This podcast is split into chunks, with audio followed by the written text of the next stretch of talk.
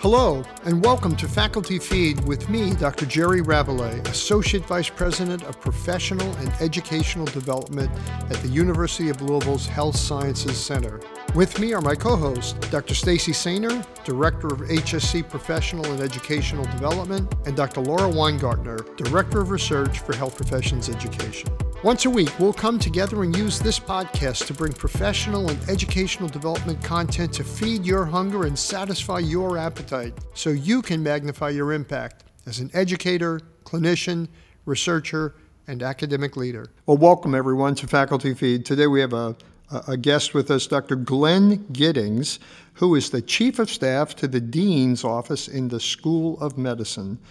Glenn, welcome to Faculty Feed. Thank you for having me. I appreciate the opportunity. So, Glenn, the audience typically for Faculty Feed is our HSC faculty.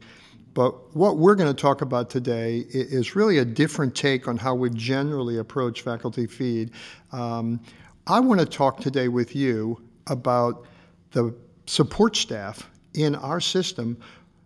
I understand from you that there are as many support staff as there are faculty across not only the School of Medicine, but all the HSC schools. Yes, we have 900 plus staff members here at, at all levels of role, whether that's um, in a research lab, whether that's in an admin role, whether that's a leadership, strategy, policy, those types of things. Yeah, so so faculty out there, you're going to want to listen to this because it is the team of faculty plus all these support staff across all these roles that allow us to do the work we do in education, in research, and in clinical care. So, Glenn, welcome and tell us a little bit about your background that resulted in you becoming the chief of staff of the dean of the School of Medicine. You know, I, I appreciate that as, as, a quick aside, as a thought of had 20 years in higher education. Um, I have a PhD in higher ed admin. I have a master's in student affairs and higher education. So those were both intentional. Um, in an undergraduate experience, um, I had an advisor uh, explain to me that there's a career path in higher education. Um, and I sought that out intentionally. And uh, you will see most of those staff we just talked about, those 900 plus staff and staff across higher education, seek out that uh, degree piece so they can be trained in higher education. As I like to say, um, whereas faculty members have a very specific discipline that they choose, um, staff, that discipline is higher ed administration. We're, we're just as drawn and have a calling to academia as faculty members, but our discipline typically is higher education administration. And then you can broaden to whatever you may want, whether it's Greek life, whether it's uh, strategy and policy, whether it's uh, judicial affairs, whether it's housing, whether it's student involvement, all those types of things help run the university and connect everyone. So that pathway started about 20 years ago after getting that bachelor's, then master's, and then the PhD. I've I've run the gamut. I've been at admissions. I've done alumni relations. I've built parents uh, programming. I've built. I've been an event planner for most of my career, from events from 20 people to 2,000. Um, I, I've run Welcome Week, which is that intro piece for new freshmen, and we do 90 events in five days, with many events over 1,500. Um, those types of things. Um, I have uh, built an advancement program for student affairs, so fundraising components. Um, I've run assessment for a full division. Uh, and, and one of my most recent roles, I ran the Student Center at the University of Louisville. So that's a 400,000 square foot facility, open seven days a week, uh, that sees seven to 8,000 events a year, and 1.5 million people come through that building. So wow.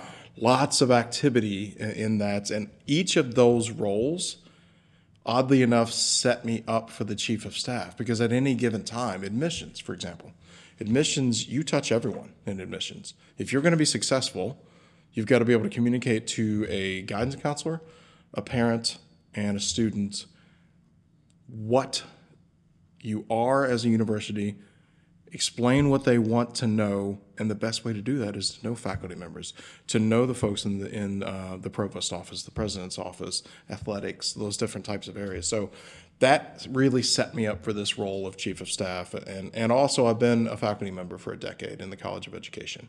Um, I'm an affiliate faculty member. Um, I've taught a wide variety of classes uh, in the higher ed administration program.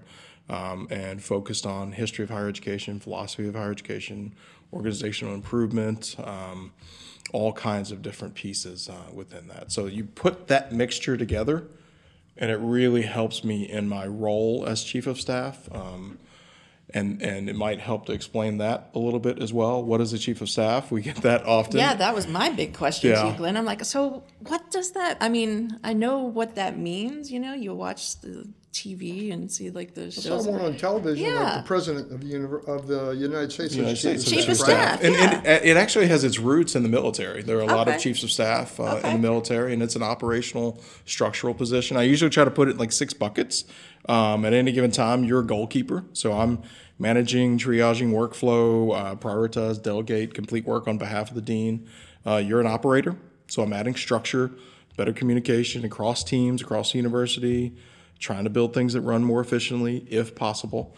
Um, you're an implementer, so you are driving business uh, processes from start to finish, i.e., think strategic planning.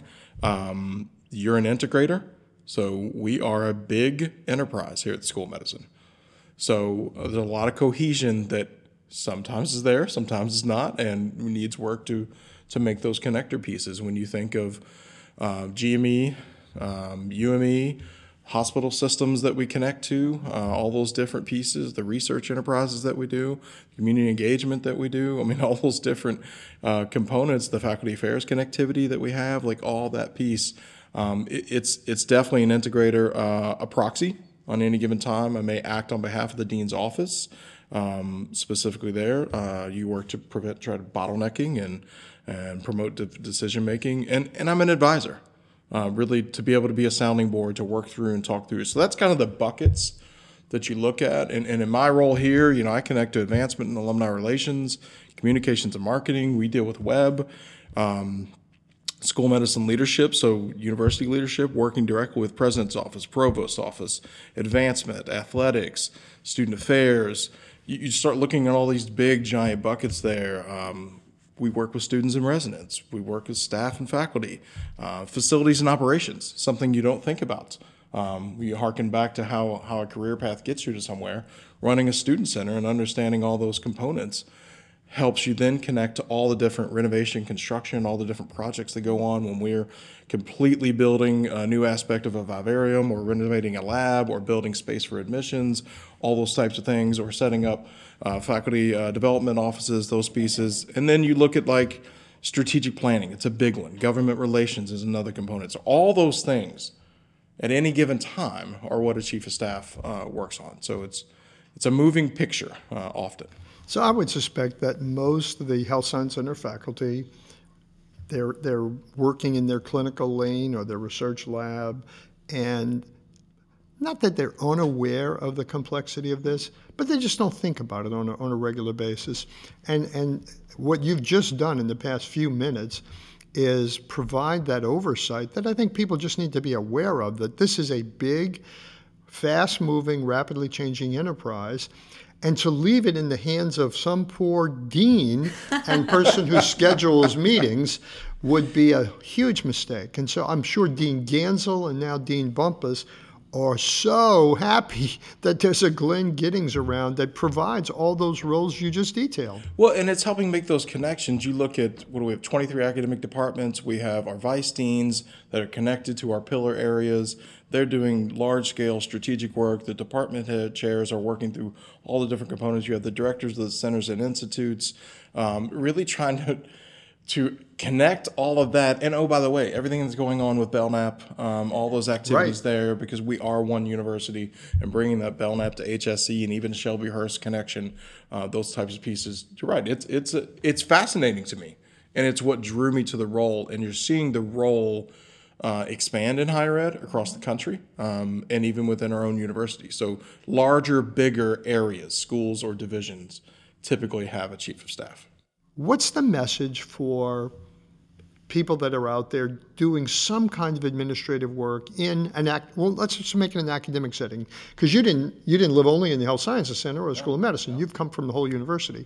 So what do you want to tell people that you learned along the way 20 years out? What do you want to tell them about their career path You know, my challenge uh, was on a podcast with Brian Buford here at the University of Louisville um, with the Employee Success Center, and I uh, we we did a podcast on intentional collaborative networking. So I actually brought myself and Dr. Quante Taylor, who's executive director of student involvement, um, about how we intentionally build networks across the university. I harken back to when I said in admissions, if you're going to be successful in admissions, you've got to be able to connect to so many different people. You got to know a little bit a lot about a lot.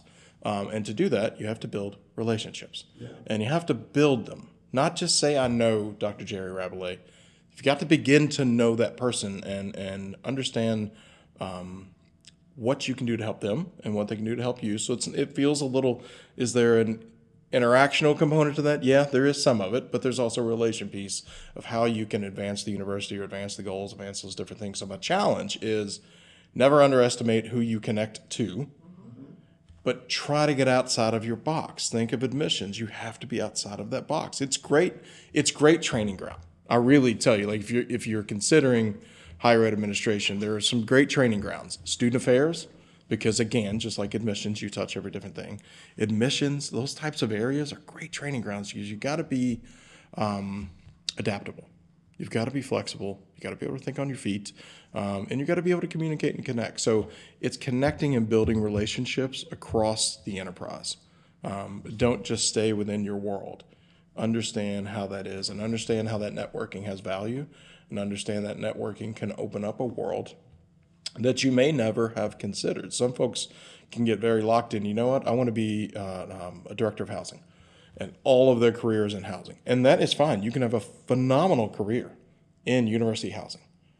And that is good. But it's still, you've got to build those connections even if you stay within that. And those connections could exist at other institutions. Mm-hmm. So maybe you connect with other housing folks uh, regionally within your state or just outside of. So that's another challenge I think I've done over time is uh, every functional role I've had, I've built because it usually didn't exist, uh, a collaborative network. So let's let's harken back to um, Parents Association. I, I, inherited that as one of my job factor roles.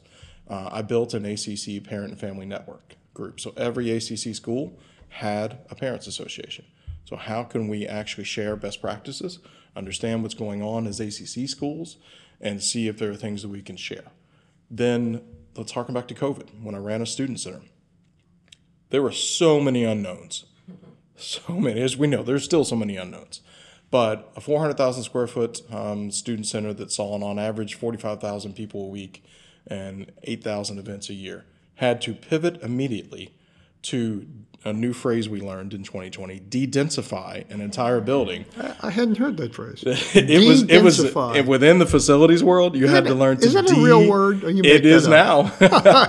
you had to de-densify. Think of the room we're in right now. It has yeah. about 20 seats in it. Yeah. In the COVID world, it could have two. The way this room is set up. Yeah. So I knew I was wrestling with how do I look at these 10,000 square foot rooms, 5,000 square foot rooms, 300 square foot rooms, and how do I fit the proper guided amount based on science, how many six feet and components and air intake. We've got to look at our air handlers and right. how, how that's coming in and is there proper air exchange.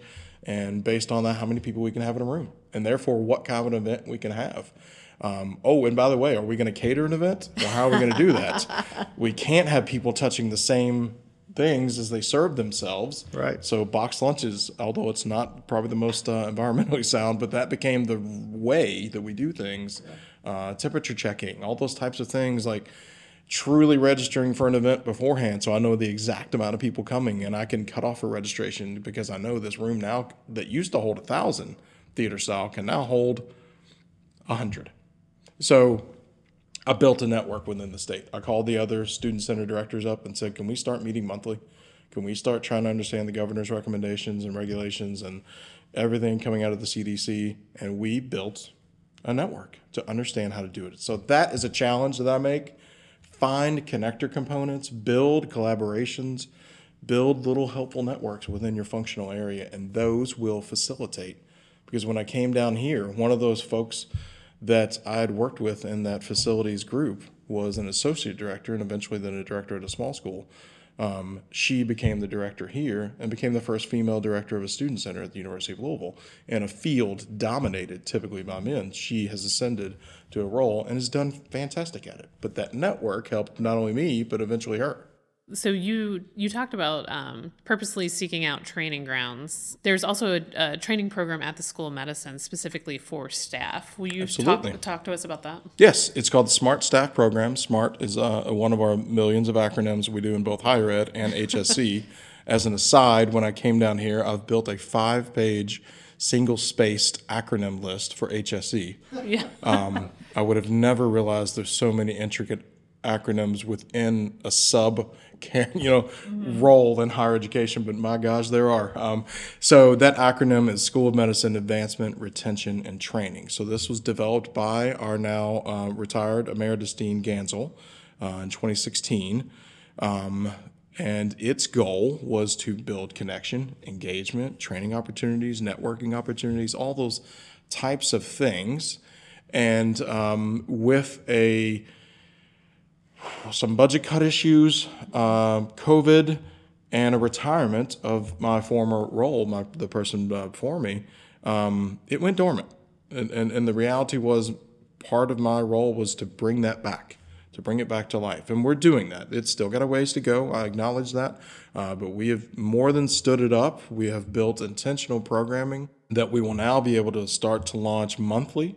We built some pillar annual things such as a Summerfest, which is a big resource fair in June, and then an annual, call it a retreat, but more of a workshop kind of development piece in November. We run the staff awards that mirror the concept of faculty awards, those types of pieces. Um, and its goal is to connect across the 900 different school of medicine staff. What we've learned to. we do, we now do an annual uh, survey to understand what they want, how they want it delivered. We're really seeing coming out of that that COVID reality, hybrid offerings are critical. Um, there's still some hesitancy for in-person components, and we've still got to work through some of that. Um, and, and other other activities lend themselves better to virtual versus in person. And because of what we are, the nature of what we are, 900 staff spread across every different functional type of area, spread across a very large campus setting, doing various things. Sometimes it's just easier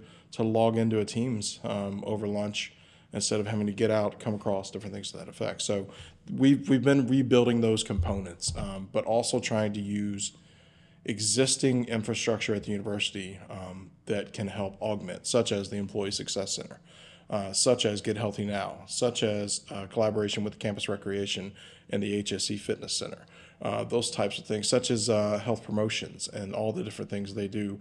So trying to work on those different components uh, and, and integrate them in as much as possible. I was going to ask. So we've had Brian on the show several mm-hmm. times, but mm-hmm. Uh, so how do you deliberately work with employee success? Can you provide an example? Well, the employee success, for example, has ERGs, employee resource groups. So uh, one, we need to promote them better.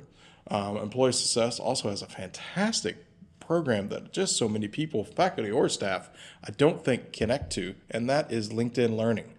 LinkedIn Learning has, a, I think, 16,000 different modules that you can take, and it can give you a course. You want to learn, let's go basic.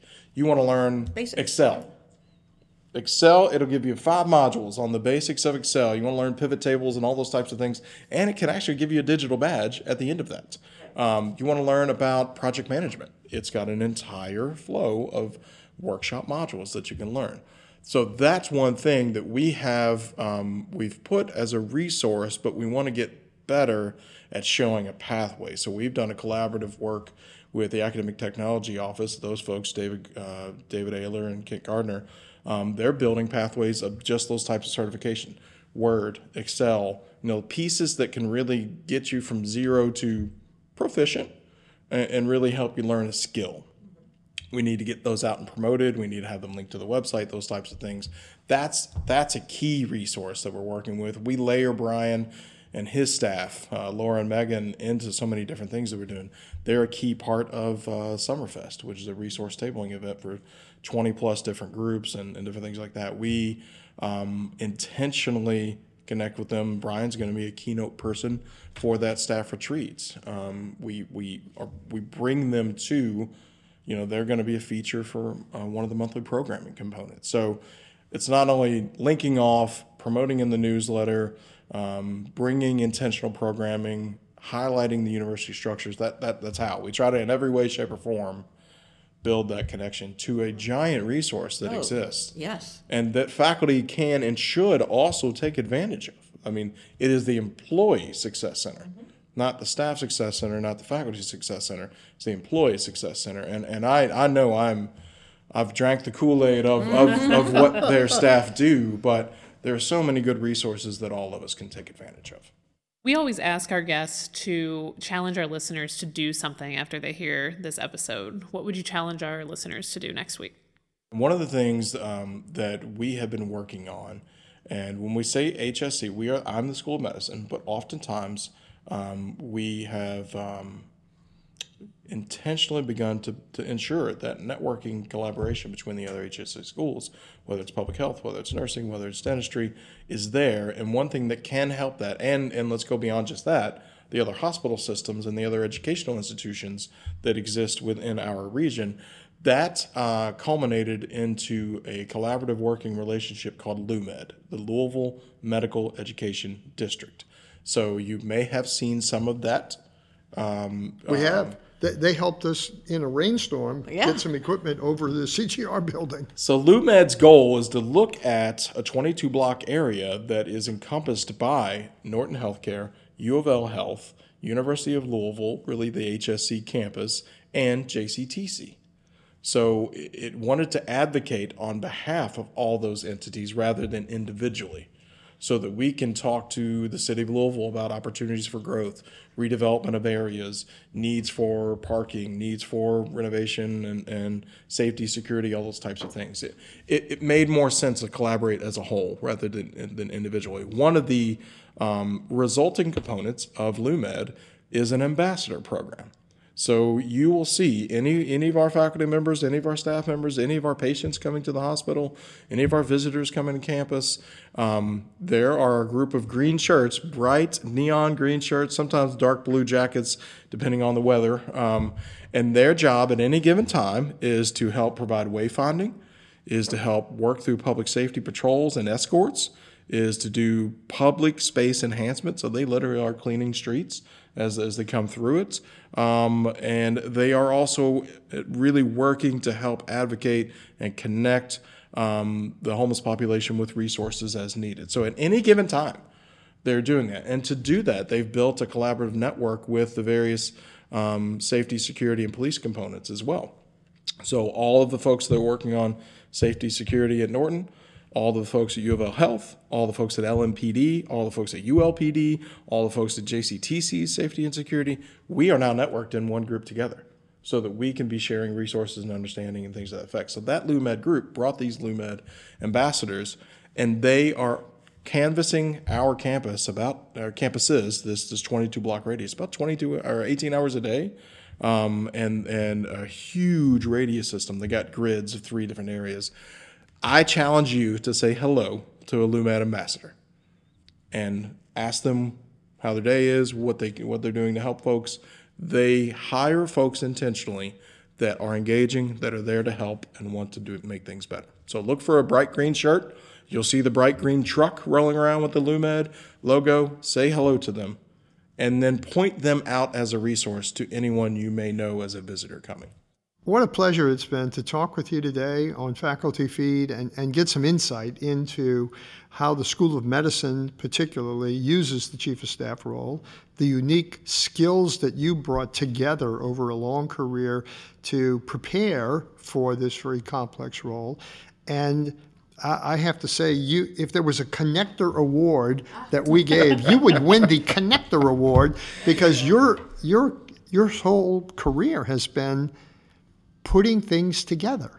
And and wow, what a great great testimony to what you've done so far. And hopefully you got 20 more years in you. Hopefully so. And I will say, based on that, I, I'll give some some takeaways, some challenges to Okay. your faculty, to your listeners. Um, I said, say hello to a LOUMED ambassador. Walk the HSC Medical Mile. If you go to the Office of the Dean's page and SMART, you'll see the link. It's just a block uh, around there. Um, try to attend Summerfest, the SMART event. It's always in June. We're not going to kick you out. And we actually invite it to the other HSC schools as well. Um, advocate your staff. If you are working with staff collaboratively, you supervise staff, advocate for them and encourage them to look at SMART, to encourage them to register for one SMART event, to encourage them to use one resource we, we link off to, whether that's LinkedIn Learning, Employee Resource Center, Get Healthy Now, things like that. Um, that's my biggest challenge. And, and to remember that we're in this together.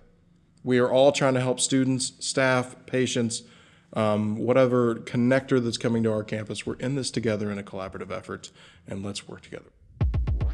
If you want to up your game or enhance your skills in the academic setting, this is the place to be. As together, we strive to make the University of Louisville a great place to learn, a great place to work, and a great place to discover and connect.